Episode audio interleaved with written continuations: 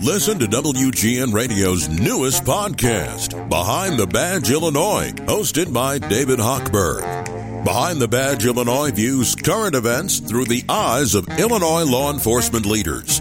Tune in. Visit WGNRadio.com slash Behind the Badge. yeah, I don't know. Did you hear that?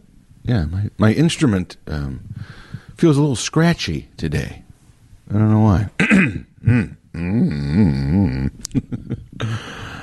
no, I don't have COVID, although that does play into what I want to talk about today. Anyway, let's get started here.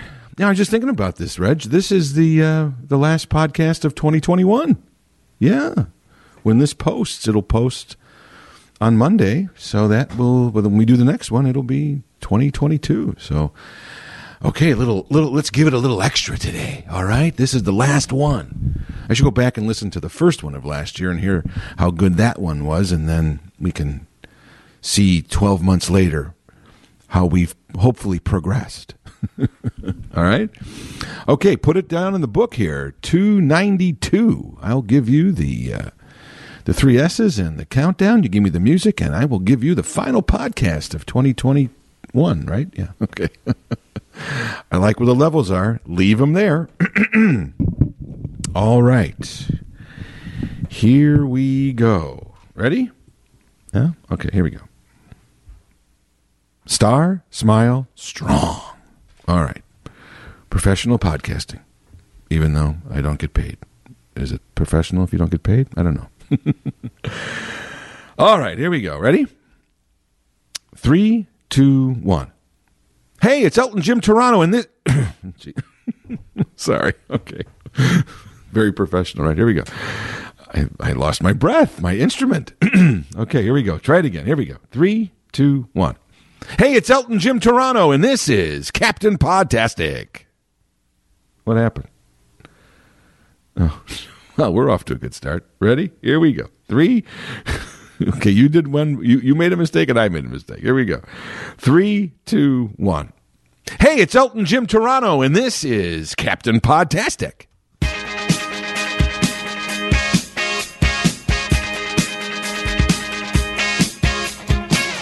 And welcome to another episode of Elton Jim's Captain Podtastic. Every Monday, a new episode is posted at WGNRadio.com or wherever you go to find your favorite podcasts. We are there. It only makes sense. As well, we should be. If you do go somewhere else, don't forget to subscribe to this podcast and rate it. But most importantly, get out there and sell it to your friends, to your family, to anybody that you know who listens to a podcast. Send them a link, send them a message. Let them know that your favorite podcast is Elton Jim's Captain Podtastic, and it should be theirs too. Your loyalty and devotion, much appreciated as always, and you never know.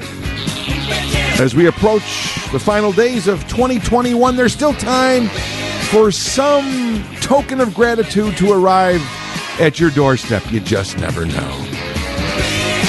If you like what you hear, don't forget, go to WGNradio.com, hit the prompt for this podcast, and you will find all 291 previous podcasts. Can you believe it?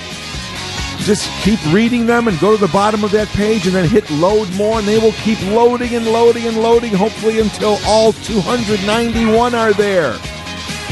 Tis the season to be binging.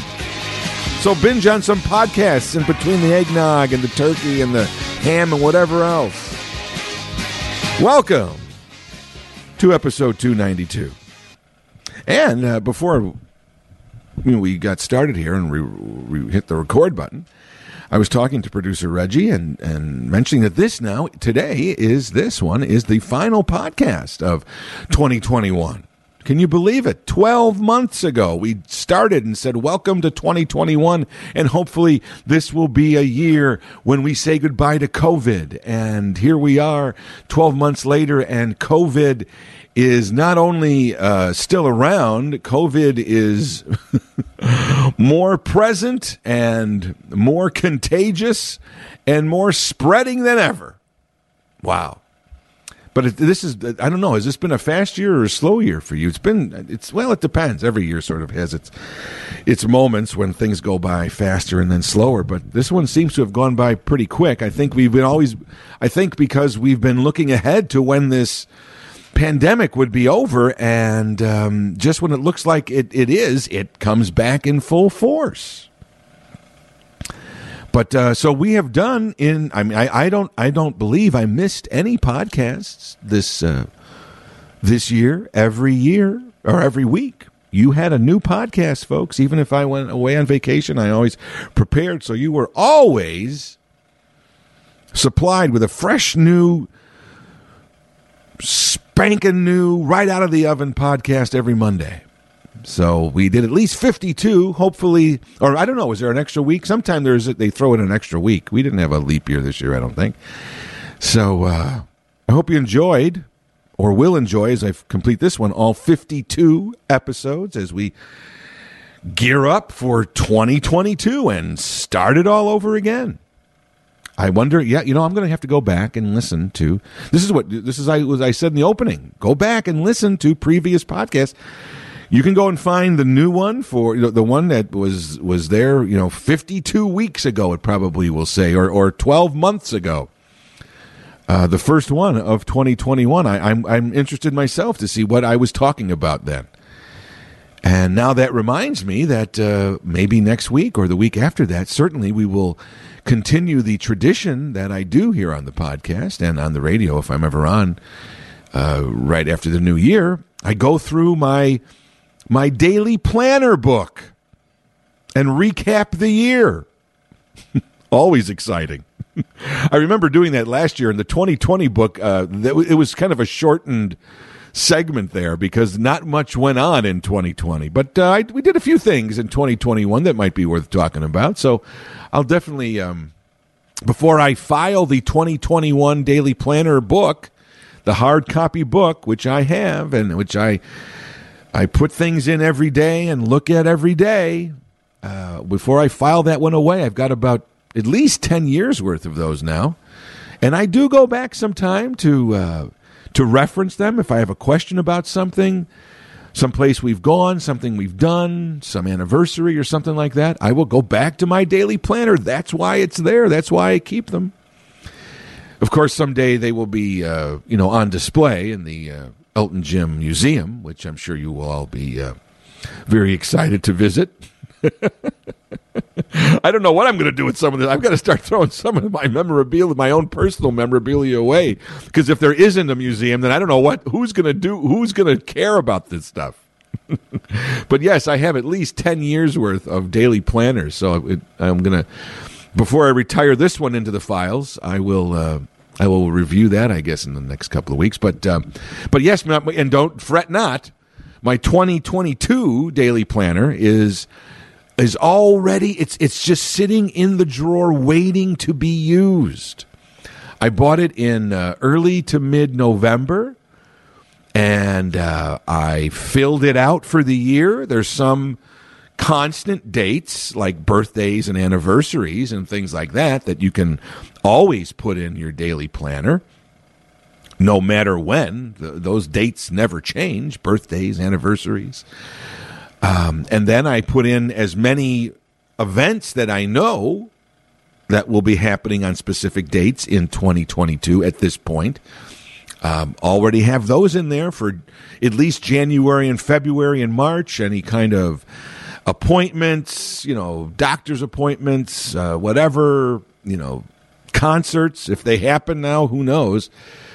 If concerts in February that I am scheduled to see that have been delayed for more than two years, they will have been delayed almost two years if they do happen. And now there's a question if these early February and March shows will even happen. I've got shows to see Elton in Elton John uh, that as I was supposed to see in 2020. Uh, to see him in February and March and April. And I don't know now. Maybe those March and April ones might happen, but those February ones, I don't know. The way this uh, COVID now has been spreading so uh, rampantly, uh, and especially after the holidays, those two or three or four weeks, we usually get a spike. So we'll see. Fingers crossed. If not, I guess more postponements.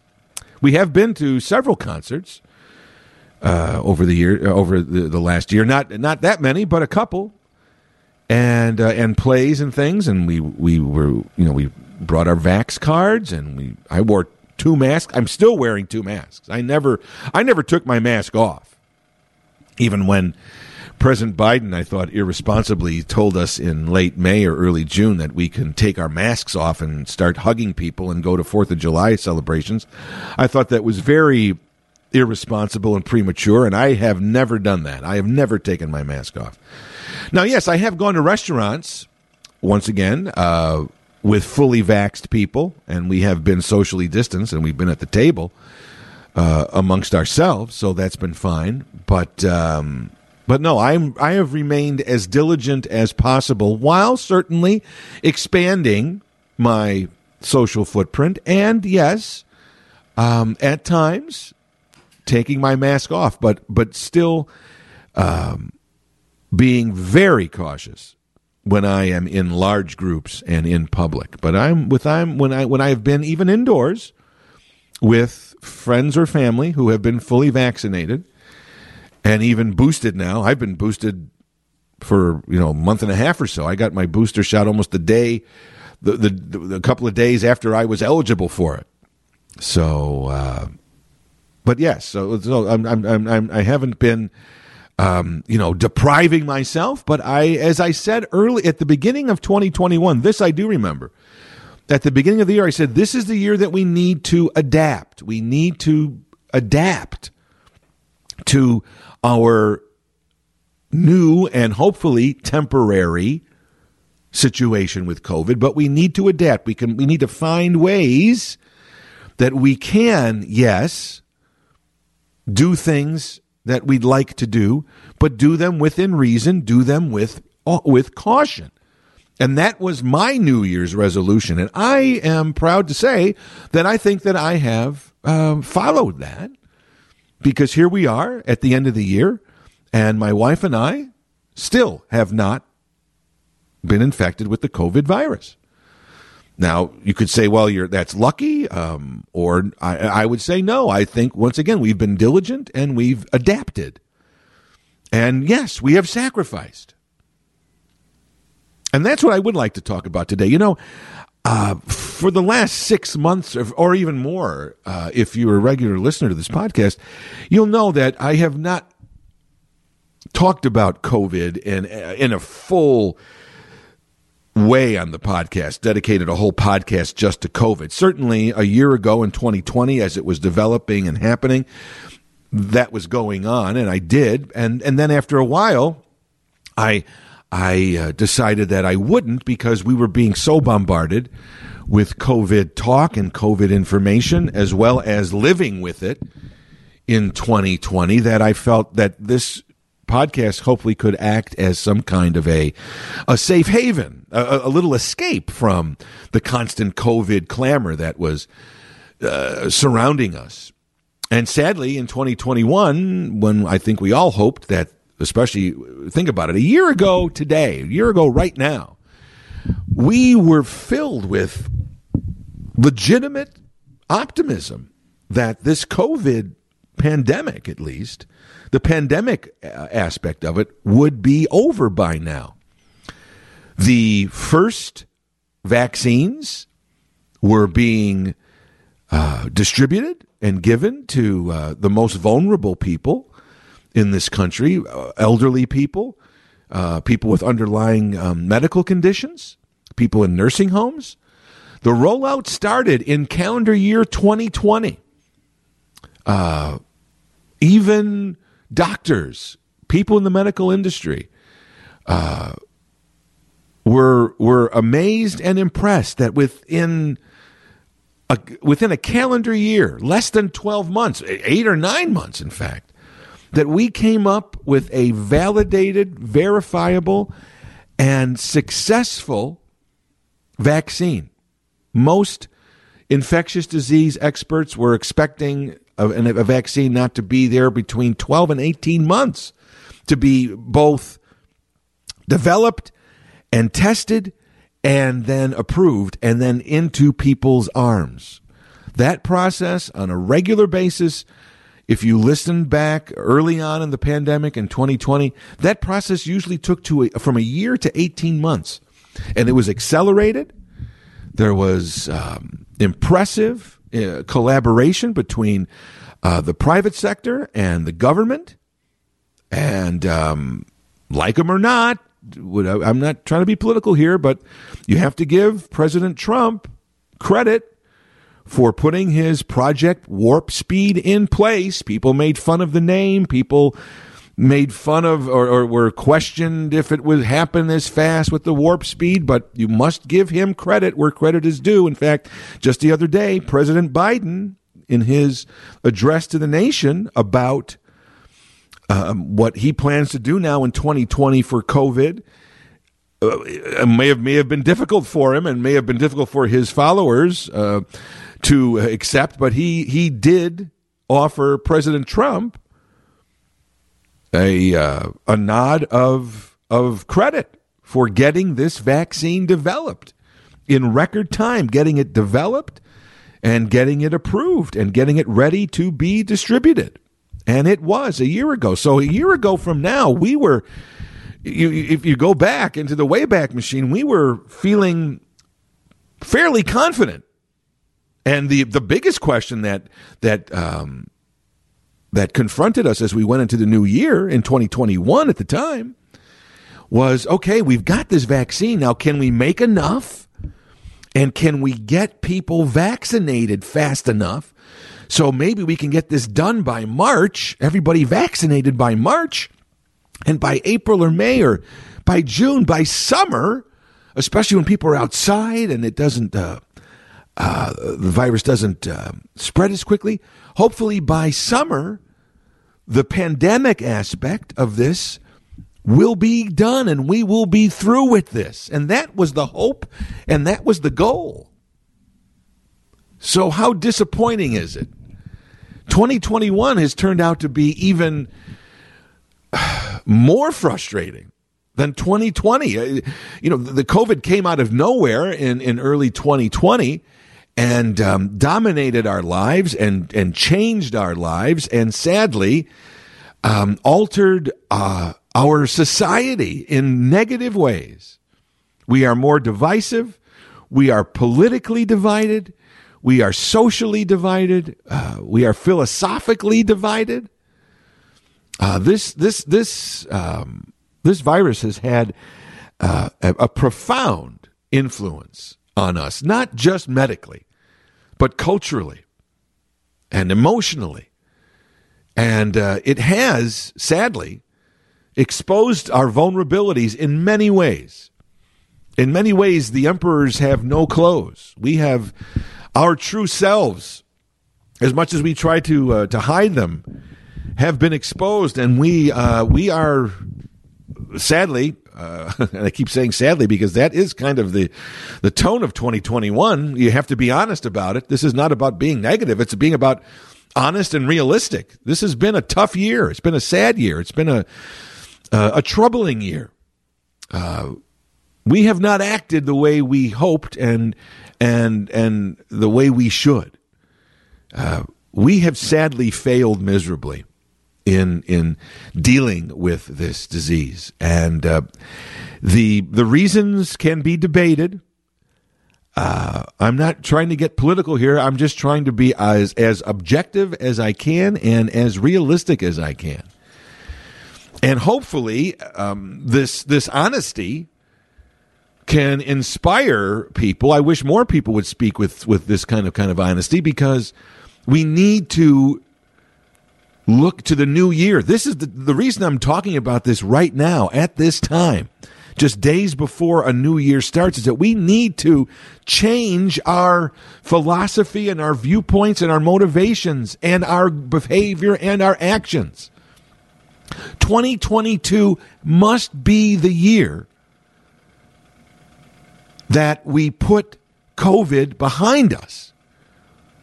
We have to, you know, we have to we have to work together now. We have we have spouted our political views and our and our personal views, and that's fine. But we we be, we must begin to realize what the realities and what the science says. For those of us who have decided voluntarily not to take this vaccine, this may not be easy. And this isn't about patriotism. This is about humanism. Caring about yourself, caring about your loved ones and your family and friends, and caring about your fellow citizens in this country and in the and on this planet. We have to shed these stubborn or these misinformed stands stands that we've taken and we have to begin to see the reality perhaps admit our mistakes. That's never easy but we've got to overcome this and the only way to overcome this is that everybody gets vaccinated and everybody wears a mask so that these numbers don't just go down, these numbers go away. We have been acting like five year old kids in many ways. As soon as the numbers go down, we say, okay, we don't have to wear masks anymore. Let's go crazy. Let's go nuts. Let's take our masks off and act as, as if the pandemic never happened. We have never been in a pa- post pandemic situation in the last year and a half. Even though the media has been trying to push that, the president has been trying to push that, President Biden, that has never been the case. Yes, the numbers have gone down, but the numbers have to go down to almost zero. That's when we get to pat ourselves on the back and finally take your masks off for good. But when they go down a little, we you know we're like we've been like a five year old kid who's who's you know uh, been home from school. You remember when you were a little kid and, and you you had a fever and, um, you know, your mom said, well, you can't go out and play because you've got this fever. And so then, of course, your favorite friend was the thermometer.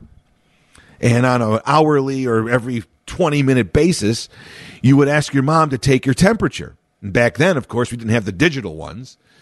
We had those those crazy thermometers with with mercury in them, which is scary to think about. You were putting mercury in your mouth, even though I know it was encapsulated in uh, you know in, in some kind of a material but mercury was not a good overall mercury not a good thing to use with the human body so thankfully we have the uh, the digital ones today it makes taking your temperature a lot easier and a, a, lot easier and a lot more effective and, and at least you could see the number. It was a pain in the butt to read those thermometers back then. But but when i was a little kid that's the thermometer we had. You had to shake it. You had to shake the thermometer with the bad mercury in there, and then you couldn't read the little lines and ugh. But anyway, um, that was your that every 20 minutes take my temperature. And then once and if your temperature finally went down to normal 98.6 and you said okay mom i'm going outside. I have no no no uh, temperature. I'm done. I'm i'm i'm well. And your mom would be like no no no wait a minute. We we have to make sure that that that this is a stable you know uh, at 98. Let's let's make sure you have to you know stay in a few more hours or maybe another day. And you'd be, oh no, I want to go out. I don't have a fever anymore. You said when my fever goes away, I can go out. And your mom was like, no. That means you're you're getting better, but we have to make sure that you're stable. That it remains at 98.6 for an extended period of time, and then you can be considered healthy and able to go outside. That's the responsible way to do it. But of course, as a child, as soon as you hit that 98.6, you wanted to run outside. Well, that's how we've been handling this COVID. Like spoiled five year old immature kids. As soon as the numbers have gone down, government leaders are trying to appease their constituents because, of course, they want to get reelected. The people are screaming, of course, uh, COVID fatigue. Oh, the numbers are down. That means I can take my mask off. No. The numbers are down. I've said this many times over the last year and a half. When the numbers go down, even even impressively, your reward is a slap on the back to say, "Good job, keep up the good work."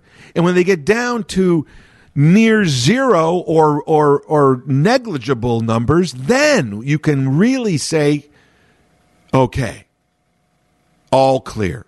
We have never been even close to an all clear, even though our governmental leaders, from the president on down, have declared almost all clears. We haven't been, if you talk to the doctors and the experts, the infectious disease experts, we've never been close to an all clear. If they really want to be honest. But the pressure that we've put on ourselves and our government leaders and everyone else to, to take these masks off and get back to normal has just been overwhelming and it has been irresponsible. In 2022, can we act responsible? Last year, I hoped that we could adapt to what we was in front of us to find ways to live our lives and still be diligent. That's what I did. I don't know if a lot of people have done that, but that's that was my goal.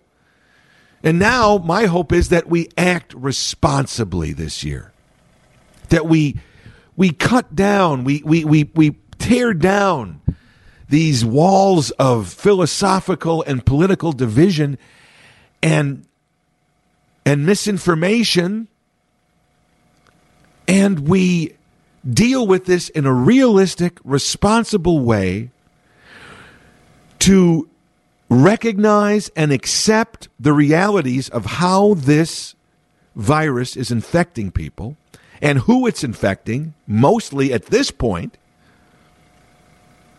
the unvaccinated. The unvaccinated are allowing this to be elongated.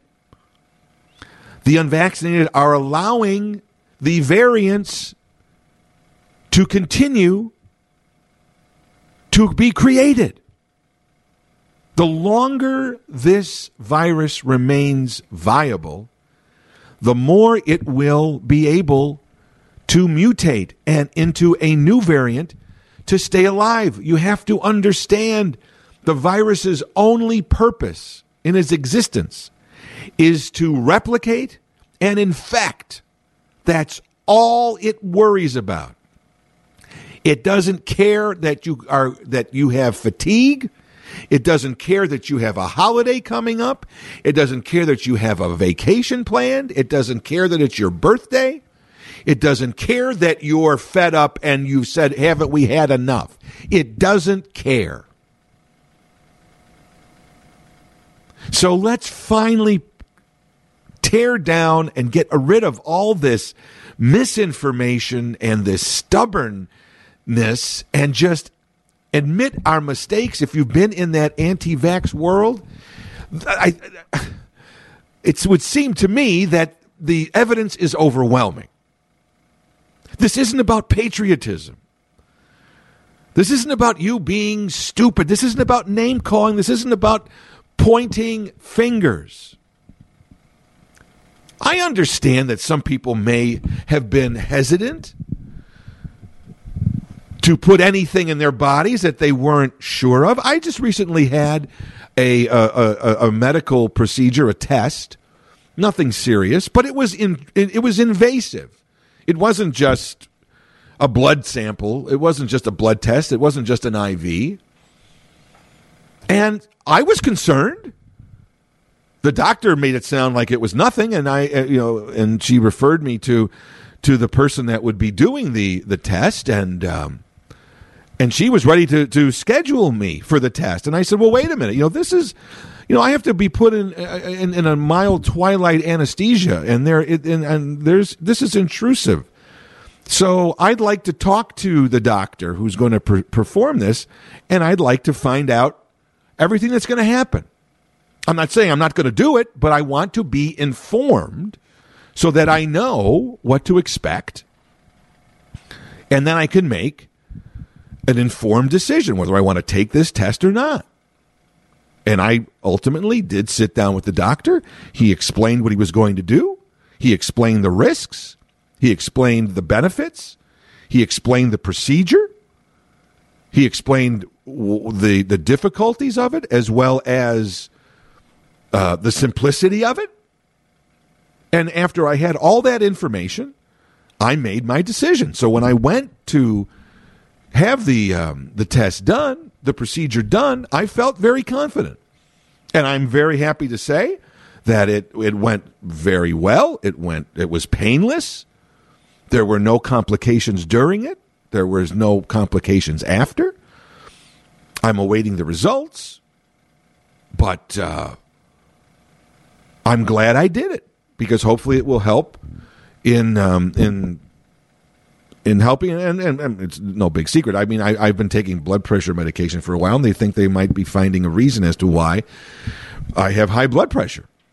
So if i can help cut down uh, on my blood pressure and not have to take blood pressure pills anymore this is certainly a uh, avenue that i would like to explore. So i'm glad that i uh, i took this test but when it was first introduced to me I was a little skeptical. I, I certainly was a little afraid. I was reading about it online. Of course, we all go online and, you know, self diagnose now.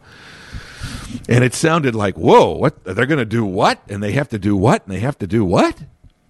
I was like, wow, wait a minute, doc. Do, do, you know, this sounds, this, this test sounds more complicated than my problem. but ultimately, it wasn't.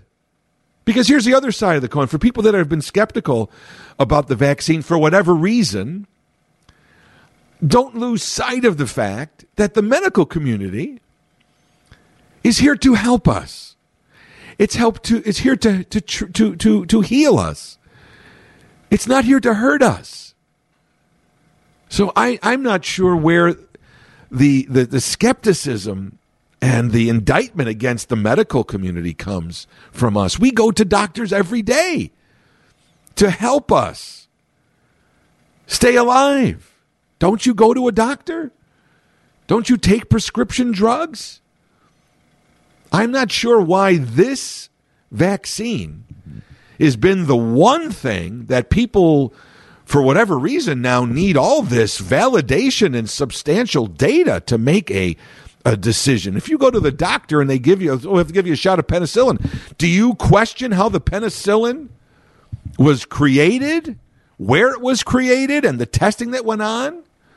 When the doctor uh, prescribes you a pill, whether it's a painkiller or an antibiotic, do you say, wait, before you prescribe this antibiotic to get rid of this infection that I have, um, what were the data groups and how many people were tested and what were the no you say oh i have to go to the pharmacy to get this this antibiotic to get rid of this infection or this cold or whatever i have.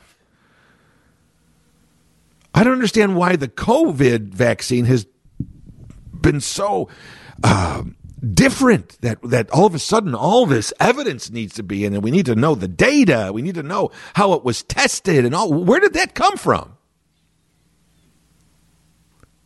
I implore you. the evidence is overwhelming. People are not dying from the vaccine, they're dying from not getting the vaccine right now.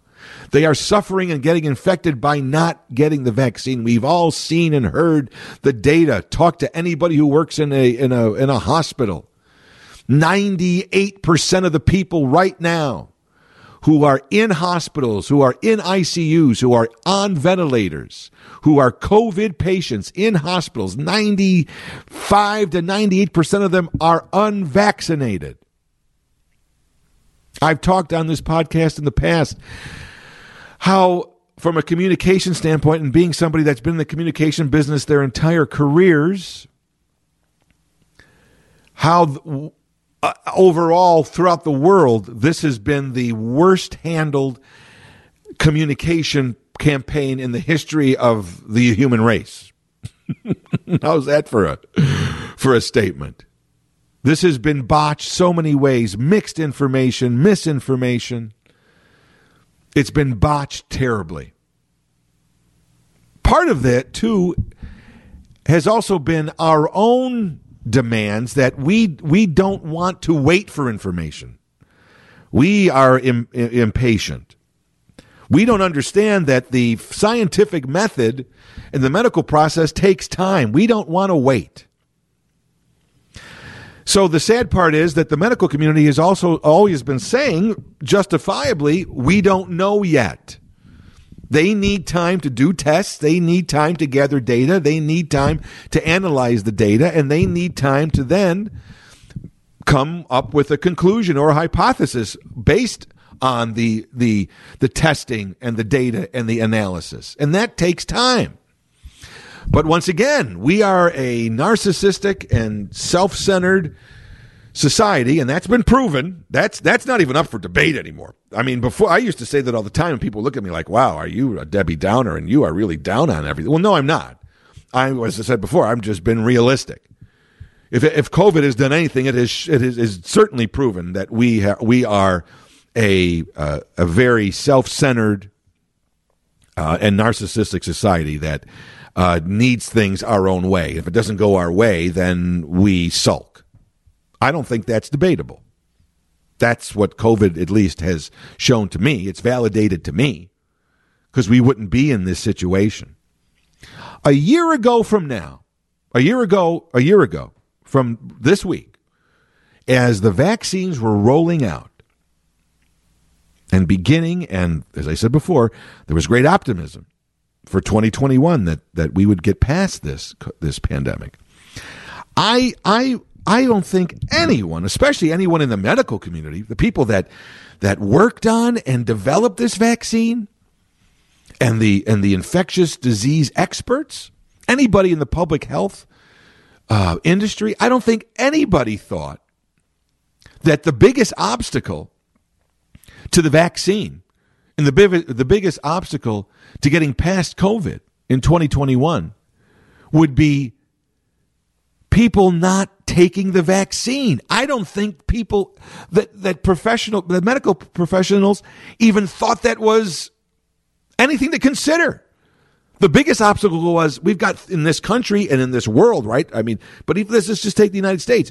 The biggest obstacle, I would think, a year ago, when this vaccine was first um, available and developed, the biggest obstacle from our standpoint was how are we going to get 330 million people vaccinated as quick as we can. Because the quicker everybody gets vaccinated, the quicker we provide a new level of protection against the virus, the quicker that we provide a lessening of the symptoms and a lessening of severe cases and hospitalizations, and the quicker we get those numbers down to nothing where we can take our masks off and get back to some semblance of normalcy. That was the biggest obstacle and goal. How do we get? How do we make these? How do we uh, do? Can we make 330 million, 330 million doses in the next three months? And can we get them to everyone who needs them within the next three to four months? That was the goal. That was the biggest obstacle. That was the biggest challenge we had. And the irony is that we overcame that. We overcame that obstacle with flying colors. We have so much vaccine we don't even know what to do with. We're sending it around the world. Sadly, we're destroying some of it because it's it's it's it's not being used.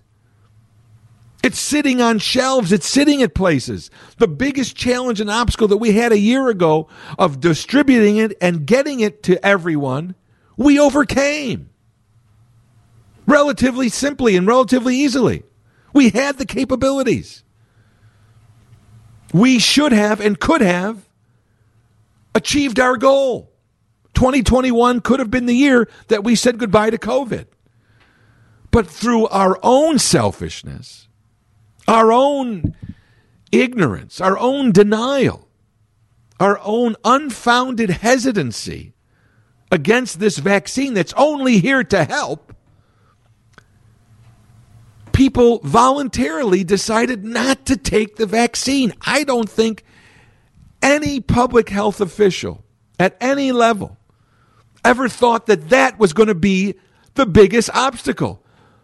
Why wouldn't people want to take the vaccine? Why wouldn't you want to take something that would help you? But here we are. And in 2021, at the end of the year, we're still there. This country, the biggest country, the most, apparently, the most educated, the most sophisticated, the biggest uh, economic engine, the most influential, the most militarily strong, the, the country that the world looks to to lead. 61% of our population has been vaccinated. About 40% have not. We are toward the bottom of countries in terms of the percentage of vaccinations. 40% of the people in this country have decided not to get a vaccine, not to get a shot. That that that that is that is mind blowing. I'm that that has got to be the biggest perplexing issue that anyone in the medical community has in front of them. How could people have voluntarily decided not to take this vaccine, which is only there to help them? This is not about we can't get the vaccine into certain areas or states or neighborhoods or communities of underprivileged or poverty stricken. That was always a concern. That was overcome. In fact, we bent backwards and we sent the the um, the vaccines directly to those areas first to make sure that those people who may be vulnerable, who may not have access, had access. We did all those things, all the, the, the, obstacles that were ahead of us from the beginning of this to develop the vaccine and then to to uh, to to manufacture it and then to distribute it and get it out to people. That was the the biggest obstacle, and we overcame it like we do so many things when we put our minds to it. But it's the people, us, as a collective, as a as a country, who have stalled this. We have elongated this pandemic. We are the reason that it is still a problem. And right now, as I speak to you, it is worse than ever since March of 2020, we have not, as we stand here in December of 2021, we have gone back five steps. For every one step we've taken ahead, we've taken five back. We are in the worst shape ever. After so many months, after more than a year and a half, you would think that we would be on our way. We are not. We are at we are at we are at at level one, we have some of the highest infection rates. We have the highest hospitalization rates. We are losing a thousand people a day. A thousand people a day are dying. Do you know what that means? That's not just a number. There's 365 days in a year. That means 365,000 people a year are dying from this. That's not acceptable. That's not just a that's not just a flu. That's a major American city. That's the population of a major American city that suddenly that entire that's like saying I don't know, I'm just using this as an example. I don't know what the the population is, but let's just say Cincinnati. I don't know if it's 300, it may be a million. I don't know what's in, but I'm just going to use it as a, as a city. That's like saying Cincinnati is gone. Isn't that, isn't that scary? In the, in, in the Chicago area, for instance, that's like saying, okay, Rockford, Naperville, and Aurora are all gone. We've had more than 400,000 people die this year and we had 250 people die last year. We have over almost more than 800,000 people die this year. or totally now. 400 or more more than 440 i think it's 460,000 people this year. Why is that acceptable? We should not be accepting this. I hate to say it but in 2021 we have an f. We have failed. We need to accept that recognize that and say how do we do better? Let's get serious. Let's get responsible. You know this anti vax uh, movement, sadly, and how many times have I said sadly so far? But that's the only word I could think of. Unfortunately, this anti vax movement is not new. It's not unique to just COVID in terms of people being anti vax. Sadly, this has been going on for about 20 years now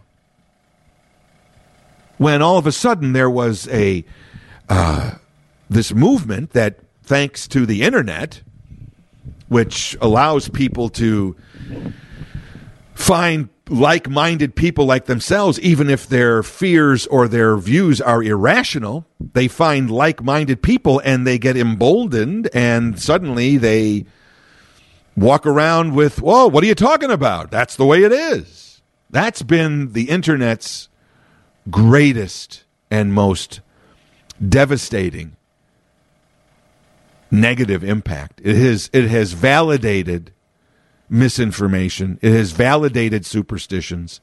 It has validated um, irrational, unfounded viewpoints.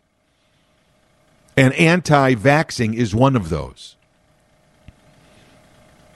It really started and, and gained some major traction about 20 years ago, if you recall, when actress, in quotes, Jenny McCarthy went on television and, and um, Oprah Winfrey gave her a, a, a, a very influential forum on her show to say that Jenny McCarthy said her, her, her child's autism was caused by getting vaccinations. And so shame on Oprah for giving Jenny McCarthy, who is far from a medical expert, a forum to even spread this this silly theory that sadly then gained traction. And with the use of social media and and and the internet. Did you hear what Jenny McCarthy said on Oprah? Look, I know people look at Oprah like she's the oracle, but the Oprah Winfrey show, I don't I'm not saying this about Oprah personally. But the Oprah Winfrey show has done some major damage to this country over the last 30 or 40 years. And that's not an exaggeration, and I can go into specifics. There were a lot of philosophies and viewpoints that Oprah started and and used on, on and and promoted on her show that now 30 or 40 years later have come to fruition and have negatively influenced our our society. You cannot underestimate. I give Oprah credit for one thing. That show was immensely influential. If you if you're too young to remember it, Oprah's show may have might may be the most influential show in television history. And I and I don't say that with pride because I'm not happy with some of the the the philosophies and the things that Oprah put on that show.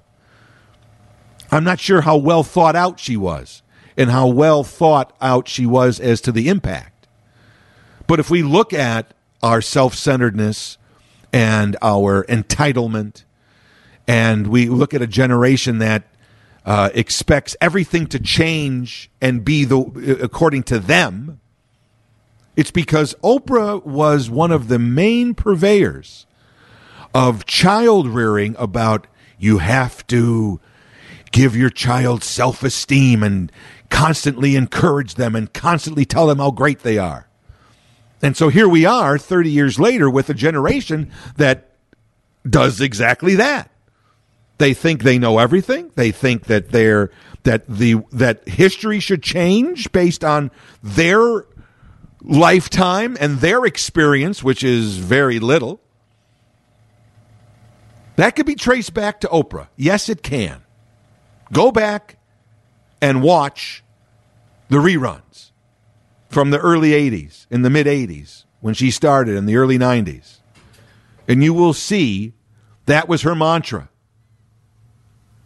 And here we are with a generation that is looking at the future and looking at the present and wanting to tear down everything in society if it doesn't meet up to their expectations because it affects their lives. We have to change society now if something triggers somebody. Society has to change in order that the individual isn't triggered. I can't sell you, uh, uh, you know, a, a fast food hamburger because you have an eating problem and uh, you will get overweight. So it's the company's fault that they're selling uh, a hamburger to you. It's not your fault that you can just drive past the hamburger place and not eat it. They're them doing a commercial for their hamburger is triggering you, and you want to get rid of that. That's the kind of world we're in right now. I don't want to get on, a, on an Oprah rant here, but but but Oprah started. Let's not okay. I won't. I won't go as far as say she started, but she gave credence. She gave, at the very least, a forum for this anti-vaccination myth to get out there. Twenty years ago, and it's been proven false by every medical study and every medical thing, and people still adhere to it. And now it has become fatal because that anti vax movement that was around and has been steadily sitting there was exploited now by those for political reasons or whatever and now has affected people's minds and information and philosophies and viewpoints on taking a, vir- a vaccine that is only here to help them, to help their family, and to help the globe, to help everyone else. That's what this is about. This isn't political. This isn't anti patriotism. Take all of those isms out of this. This is just being aware and respectful of yourself and your family and the people around you that live on this planet. The evidence is overwhelming. Just take the shot. Just wear a mask. You know, what I find interesting is that um, there are so many slogans now. You know, of course, with with social media uh, and protests, it's all about slogans, right? You got to have something you could put on a on a cardboard sign. And so much of this anti-vax vaccine hesitancy is is guided by slogans, by old adages, by in many ways either fears or superstitions or old wives' tales, things that have been that have been denounced and debunked for for centuries in some cases. Some people still live by these old adages and these old wives' tales.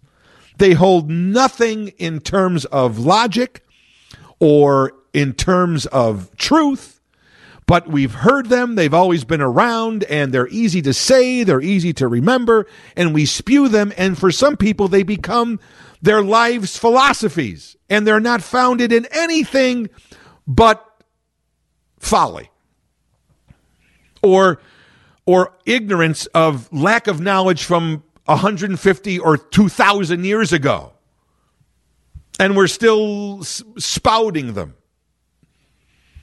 Now what i find interesting is that in this anti-vax world one of the slogans that has been accepted and put forth is my body, my choice. That's been a major anti vax uh, slogan. Now, the irony of that is, is that many people in the anti vax world are also anti abortion. And yet, the slogan for people who are in favor of abortions, who are in favor of a woman deciding what happens to her body as opposed to the government deciding it, the pro abortion people have been using the My Body, My Choice slogan for 50 years.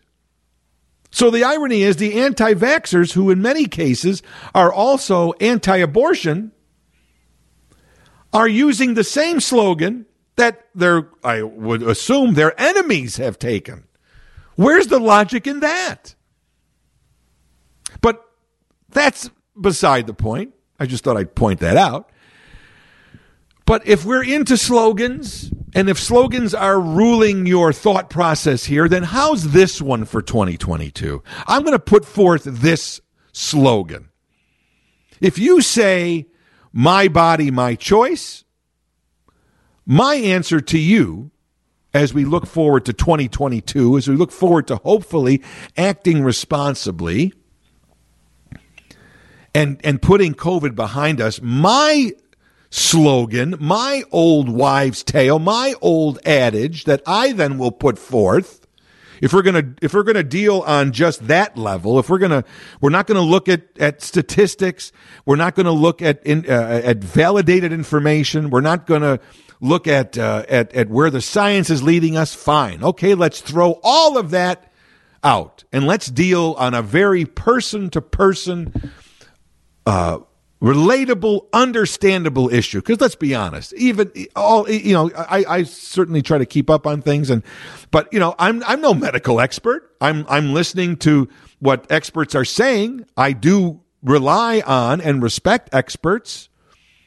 Whether it's calling a plumber to fix a leak, whether it's calling an electrician to fix, uh, uh, you know, uh, a, an electrical problem, I do rely on the experts.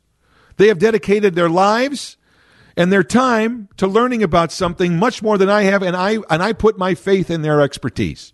And when it comes to the, the medical profession, I do the same thing.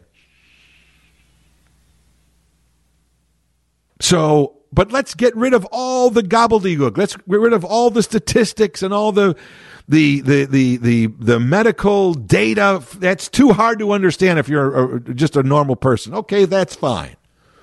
I, I can't get it. I can't get my arms around it. I'm, I'm inundated. Okay, fine. Let's talk on real person to person, understandable, relatable terms. If you say to me, my body, my choice, I say, fine, I get that. I respect that. But let me offer this to you then. If we're going to talk in, in slogans and adages that we can all understand, that we've all heard a million times, and in many cases we all live by, then let me offer this in context to getting the vaccination, to wearing the mask, and to moving toward a real, committed solution and effort to put COVID behind us in 2022. My slogan is one that you've heard a million times and may say several times a day and may live your life by. My answer to you, in terms of the vaccination, especially, and wearing a mask, better safe than sorry. Better safe than sorry. Take the shot. Wear the mask. Better safe than sorry. Because sorry will get can get you in the hospital. Sorry can kill you. I've taken two shots and a booster. I haven't gotten COVID and I haven't died. The vaccine is not killing people. I took those two shots, those three shots to be better safe than sorry. Do I know how many focus groups the vaccine went through? Do I know how many what what how the antibodies that were? I don't know any of it.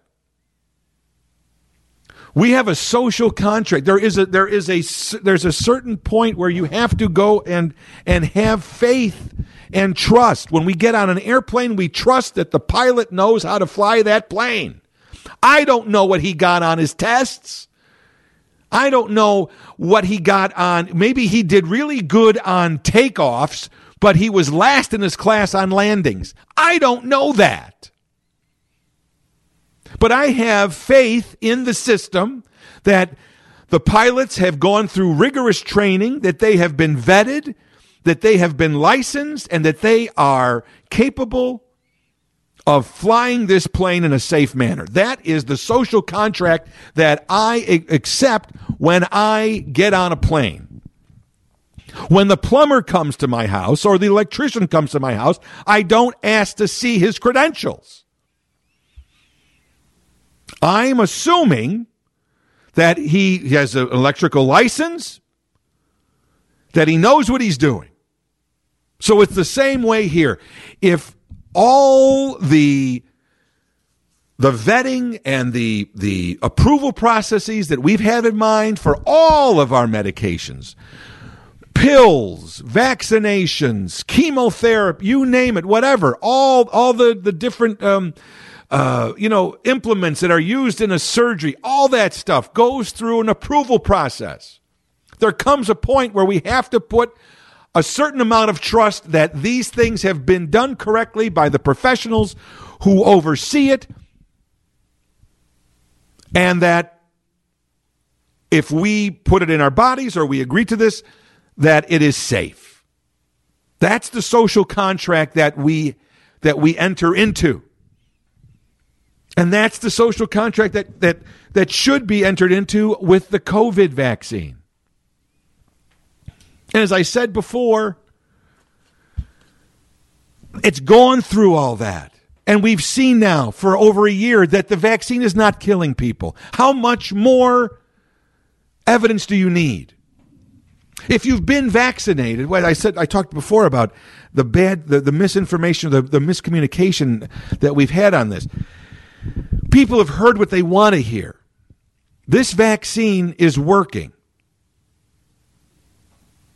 The vaccine never was sold as or or presented as a 100% preventive against COVID. It wasn't a cure and it wasn't purported to stop you getting COVID.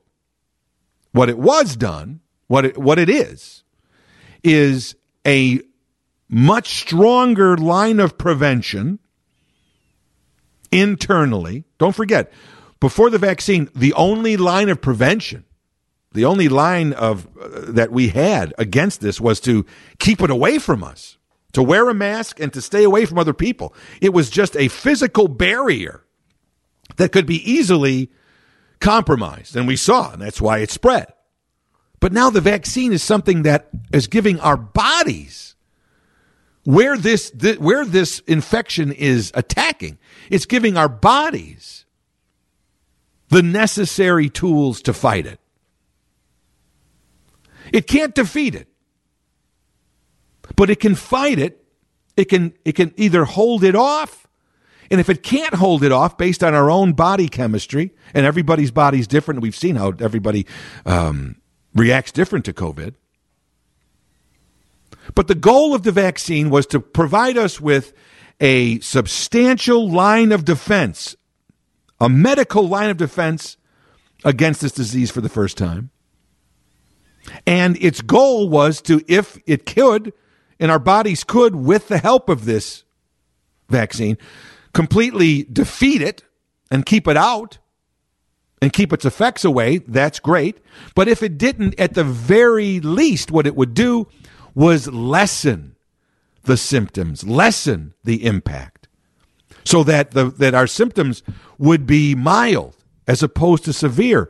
And if they weren't severe, that means that we wouldn't need to go to the hospital and potentially die. The vaccine is keeping those promises. It's offering us that line of defense. It is giving us a chance to fight off the, the virus. And if we can't fight it off, at the very least, we are getting lesser symptoms. And those who have been vaccinated are not going to the hospital. As I said before, the people that are right now going to hospitals that are taxing our hospital systems are all the people that have been unvaccinated. The people that are vaccinated, yes, there have been breakthrough cases, but they're not going to the hospital. They're not getting severe um, reactions. The vaccine is working. It is doing exactly. If you say, well, geez, I got COVID, I got this Omicron, and I goes double vax, so it's not working. No. It's working. There were no there were no claims made you couldn't get COVID. But let me ask you this. You got it? Yes. What symptoms did you have? Oh, it wasn't bad at all. It was like the flu. I had a fever for a couple of days, and maybe my my throat scratched and it was gone. That means the vaccine worked. You had mild symptoms. You didn't have to go to the hospital and you didn't die. The vaccine worked. For the people without the vaccine, they're the ones who are having serious reactions and are going to the hospital. I feel so sorry. I feel so much empathy for anybody who works in public health, for doctors, for nurses, for people, for first responders, anybody who's dealing with this. Uh, our worst nightmare is coming true right now. All the things that we said back in March 2020 about taxing our medical system, taxing our hospitals, taxing our ICUs, um, having our, our, our medical, um, the, uh, you know, our medical uh, uh access cut out, not because uh, you, people with, with other diseases, with, with heart attacks, with cancer, with other things, are not getting, um, are not being able to be treated because the, the hospital's overrun. That was our biggest concern a year and a half ago. And now it's happening. All of our worst fears are coming true because people have voluntarily decided not to take this vaccine. As I look to 2022, I implore people, let's work together finally this what whatever we're doing now is not working. Can we agree on that? Can we agree on that? In 2022, let's be responsible for ourselves, for our loved ones, and for our. Because I, you know what, I have some, I have some COVID um, fatigue. It's anti-vax fatigue. I'm getting tired of seeing these statistics. I'm getting tired of this still being around. Basically, because there's a large majority, there's a large contingent of people who won't get this vaccine. They'll take the test. Why do you, why do you trust the medical test? I mean, you, you, it has to be either all or nothing. If you don't trust the medical community, then, then you're a hypocrite if you go to get the test. Then don't get the test. If you're running to get a test over for the holidays, but you don't run to get the vaccine, that makes no sense. The medical community developed the test. The same medical community who developed the vaccine. So if you want to take the test, but not the vaccine, that makes no sense. You either say, I don't trust the medical community at all, and so I'm not taking a COVID test, I'm not getting a vaccine. And if you have an infection on your foot or a cut, or you better not go see a doctor either. Because they're going to have to give you a shot of penicillin or an antibiotic. You shouldn't trust that either. Do you see the incongruity there? I have anti anti anti vax fatigue. I'm getting tired of trying to get my arms around this illogical thinking and this hypocrisy. So let's get past it. Take the shot. It's you're not being unpatriotic. You're not you're not admitting to anything wrong. You're helping yourself, you're helping your family, and you're helping other people. You're being a part of this world. You're not being an island. This has been all very predictable. Look at what's happening with, with, with, with, with, the sports. Seasons are being suspended, teams are being decimated. You say, and I, I talked about this. I'm not happy to say I told you so, and I'm not putting myself up as some kind of, oh, well, look at you, Mr. No, no. I've just been realistic through this. I know how people act.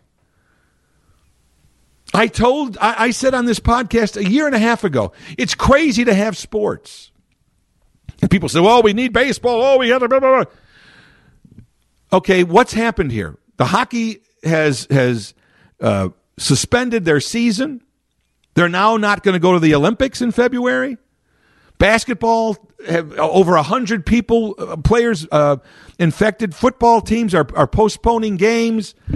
Uh, why? Because we've been under this delusion that that either the vaccine is completely 100% gives us 100% immunity, which has never been the case, and nobody's ever said that, and we've let our guard down. Why were they able to have hockey seasons and basketball seasons and football seasons last year that, that went on mostly okay? You know why? Because they followed very strict guidelines.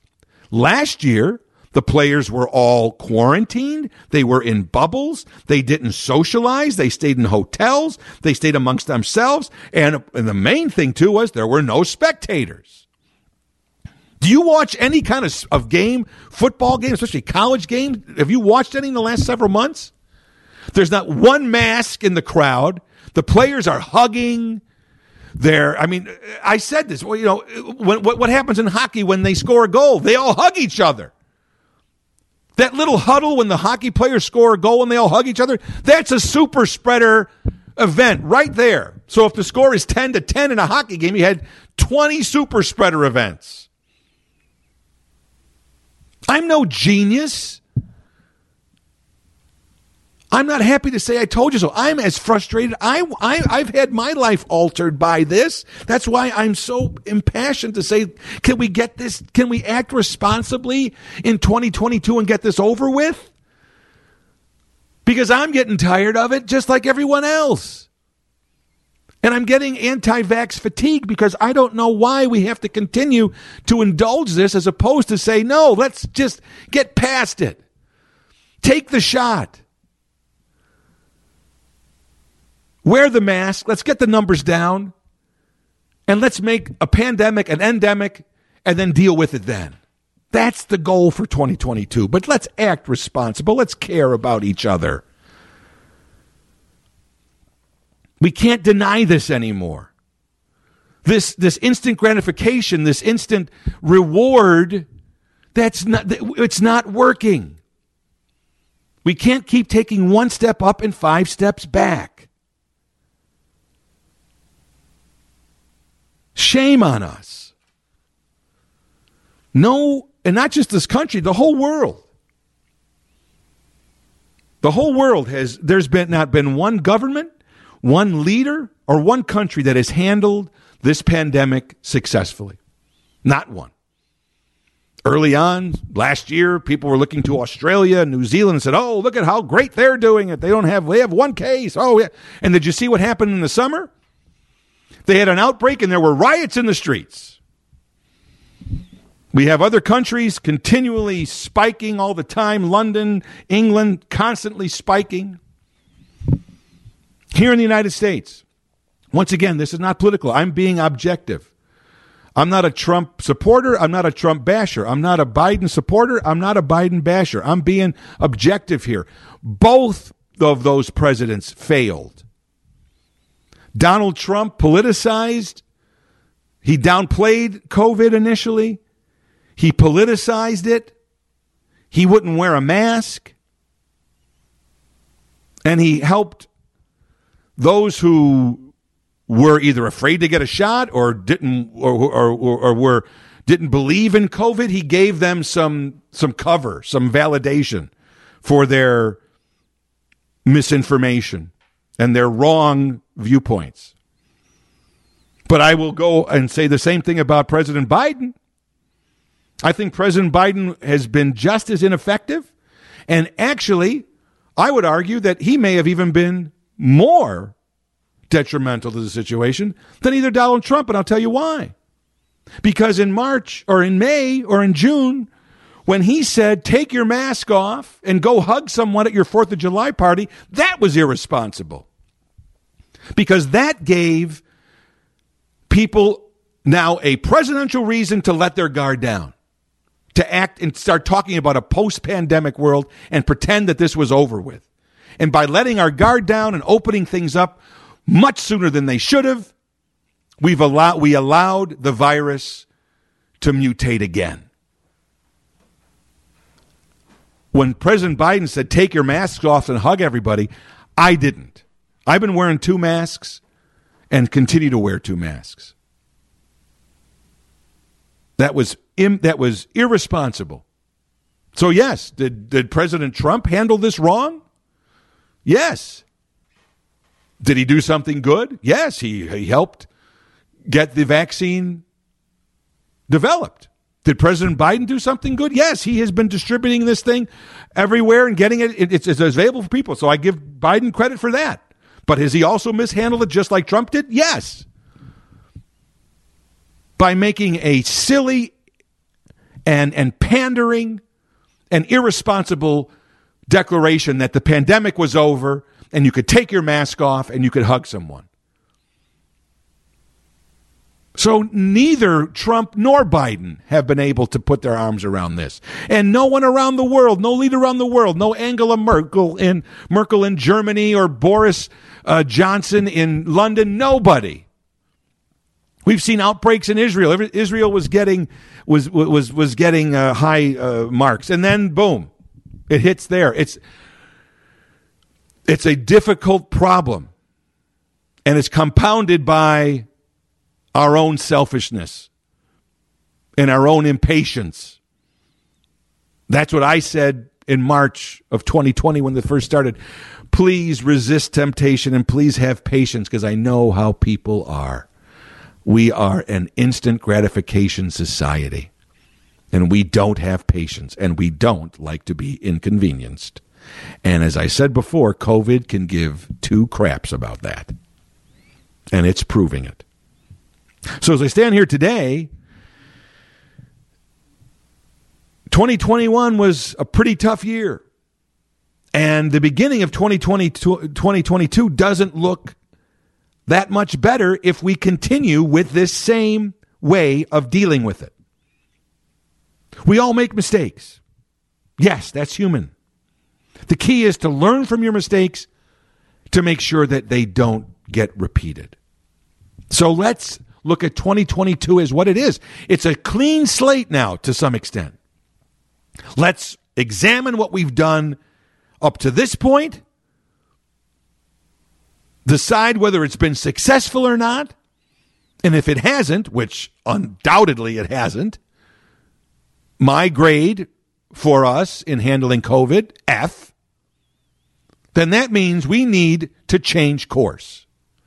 That means whatever we have thought about up to this point about COVID and the way we've acted has been wrong. So we've got to change our strategy. So I implore those who are still hesitant think about yourself, think about your family, and think about everyone else. Live by the adage Better safe than sorry. Please get vaccinated. Please wear your mask. Please let's all work together and make 2022 the year we put COVID behind us. Let's get back to normal instead of in 2025 still talking about this. better safe than sorry. I'll talk to you in 2022. And so ends another episode of Elton Jim's Captain Podtastic. Don't forget, every Monday a new episode is posted at WGNradio.com or wherever you go to find your favorite podcast. We are there. And don't forget to tell your friends, tell your family, spread the word, send them a link, send them a message that your favorite podcast is Elton Jim's Captain Podtastic, and it should be theirs too. Your loyalty and devotion is much appreciated. Hope you enjoyed episode number 292. I'm Jim Turano. I ain't here on business. I'm only here for fun. You've been listening to Elton Jim's Captain Podtastic from the end of the web to your screen.